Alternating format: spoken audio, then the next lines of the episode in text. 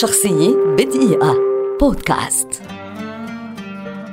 يوسف الشريف واسمه الحقيقي محمد إسماعيل ناجي ممثل مصري شهير ولد عام 1978 ويعد واحدا من أبرز وجوه السينما والدراما المصرية والعربية في وقتنا الحالي ويعتبره معظم النقاد والمتابعين من أكثر الممثلين تفردا وموهبة على الساحة العربية.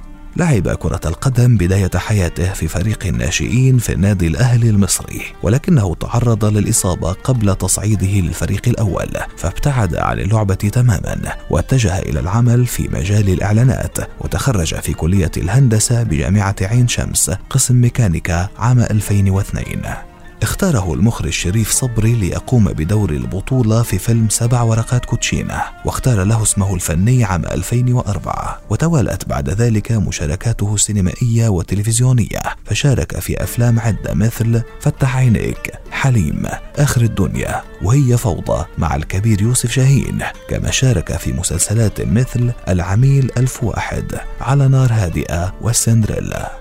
حصل الشريف بعد ذلك على أول بطولة مطلقة له في فيلمه العالمي عام 2009 وفي العام ذاته شارك في مسلسل ليالي كما شارك كضيف شرف في مسلسلين هما عايزة تجوز واللص والكتاب. بداية بطولاته التلفزيونية كانت من خلال المشاركة في مسلسل المواطن إكس عام 2011 قبل أن يسند له دور البطولة المطلقة في مسلسل رقم مجهول. عام 2012 واستمر في تقديم المسلسلات ذات طابع الغموض والتشويق فقام ببطولة مسلسل اسم مؤقت ثم الصياد الذي كان هو صاحب فكرته. عام 2015 ظهر بشخصيتين في مسلسل لعبة إبليس وفي العام الذي تلاه قدم مسلسل الأكشن القيصر وفي 2017 قدم مسلسل الرعب والغموض كفرد الهاب وهو صاحب فكرته أيضا ليعود عام 2018 إلى السينما في فيلم بني آدم الذي حقق نجاحا متوسطا.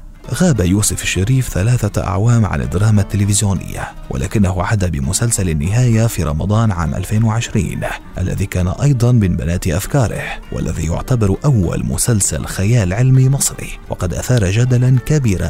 وفي رمضان 2021 ظهر يوسف الشريف منذ منتصف الشهر كبطل لمسلسل كوفيد 25 المكون من 15 حلقة والذي حقق نجاحا كبيرا. شخصية بدقيقة. بودكاست.